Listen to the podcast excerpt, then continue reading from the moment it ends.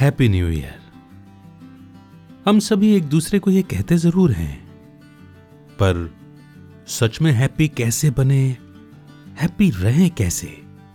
Life में वो नयापन, वो न्यूनेस आए कैसे? क्या इस बारे में कभी सोचा है हमने?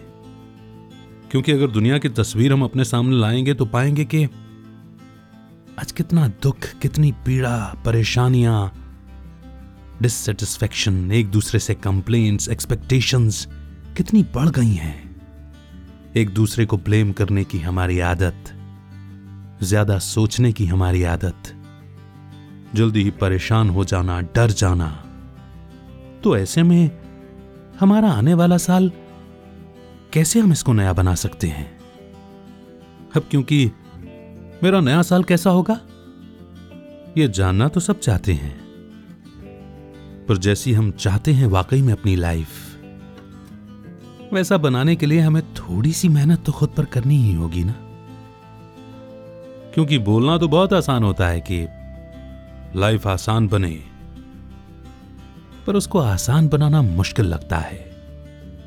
क्यों? क्योंकि हम दूसरों को अपने मुताबिक बदलना चाहते हैं, पर खुद में बदलाव नहीं लाना चाहते। या फिर यूँ कहें कि बदलाव लाते ही नहीं। सवाल उठता है क्यों? क्योंकि दूसरों को बदलना आसान लगता है हमें। दूसरों को ज्ञान देना सलाह देना बहुत आसान है। पर जब तक खुद का परिवर्तन नहीं किया हमने तब तक चाहे कितने ही साल आए और जाएँ, हम वहीं खड़ा खुद को पाएँगे। तो फिर हैप्पी न्यू ईयर सच में बनाने के लिए अंदर से हमें हैप्पी बनना पड़ेगा ना?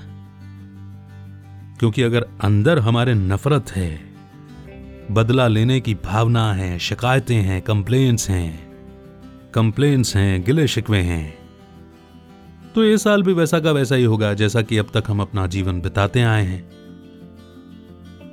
क्योंकि मन से तो हम भारी हैं। और खुशियाँ यानी हैप्पीनेस तो एक शांत लाइट मन में ही सेलिब्रेट हो सकती है ना? तो अब करना क्या है? अब क्योंकि हुआ यह है कि हम अपने दिल से ज़्यादा आज अपने दिमाग की सुनते हैं। रिश्तों से ज़्यादा अहमियत हम खुद को सही प्रूव करने की समझते हैं। अपने ईगो को ज़्यादा प्रेफरेंस देते हैं एक्सपेक्टेशंस ज़्यादा रख लेते हैं एडजस्ट नहीं कर पाते दूसरों की भावनाओं को समझ नहीं पाते। अपना ही फ़ायदा नुकसान देखते हैं और केवल अपने लिए, अपने स्वार्थ के लिए जीते हैं। तो फिर ऐसे में जीवन तो नीरस होगा ही ना। और इस नीरसता का कारण है हमारे जीवन में, हमारे मन में प्रेम की, प्यार की कमी है। क्योंकि प्रेम के बगैर तो जीवन जीवन रहेगा ही नहीं। और फिर बगैर प्रेम के, बगैर प्रेम के सही अर्थ को समझे हम इसे अपने जीवन में ला भी नहीं सकते। प्रेम में यानी कि प्यार में कंप्लेंट्स नहीं होती थैंकफुलनेस होती है। प्रेम में कंपैरिजन नहीं होता, बल्कि एक दूसरे के प्रति कंपैशन दया, करुणा की भावना होती है। प्रेम में हम दूसरों की भावनाओं की कद्र करते हैं। दूसरों की प्रॉब्लम्स को समझते हैं। प्रेम का पौधा एक्सपेक्टेशन से नहीं एक्सेप्टेंस से बड़ा होता है हमारे जीवन में। और ईगो यानी अहंकार की तो जगह ही नहीं होती प्रेम में।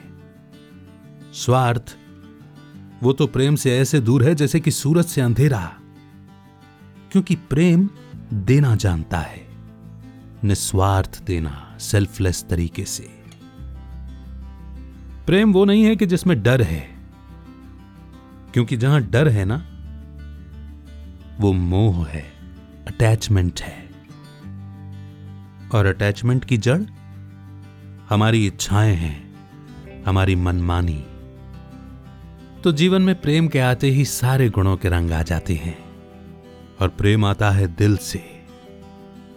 और जब इस दिल में हम उस प्रेम के सागर परमात्मा को बसा लेते हैं ना सत्यम शिवम सुंदरम को।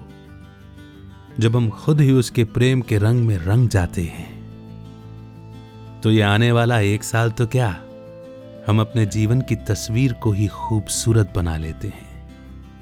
पूरी की पूरी लाइफ खूबसूरत हो जाती है। क्योंकि आने वाला समय कैसा होगा, हम नहीं जानते। हमारे लिए एक अपॉर्चुनिटी होगी या फिर एक चुनौती। इसलिए जो भीतर से स्ट्रांग होगा परमात्मा के साथ पर, जिसको पूरा विश्वास होगा। उसके प्रति दिल से प्रेम और समर्पण का भाव होगा, जो अपनी छोटी छोटी इच्छाओं और अटैचमेंट्स पर जीत पालेगा, जिसका अटेंशन खुद को अंदर से बेहतर बनाने का होगा, जो दूसरों पर ब्लेम डालने के पहले खुद के अंदर की कमियों को जानेगा और अपने में बदलाव लाएगा। तो वो ही इस बदलते वक्त में खुद को भी सही तरह से चला पाएगा और दूसरों की भी हेल्प कर सकेगा। तो आइए, एक नई शुरुआत करते हैं। नई सोच रखते हैं, नया नज़रिया रखते हैं, नई उम्मीद, नई आशा रखते हैं। किससे? खुद से। खुद में बदलाव लाकर, इस दुनिया में बदलाव लाने की इस नई उम्मीद से।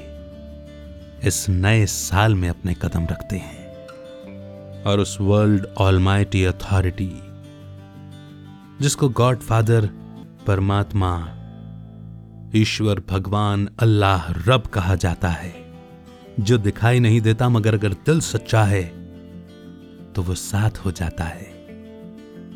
अपने दिल को साफ़ और सच्चा करके उसका साथ लेकर कहते हैं। लाइफ खूबसूरत है। हैप्पी न्यू ईयर अमित का नमस्कार। जय हिंद जय भारत।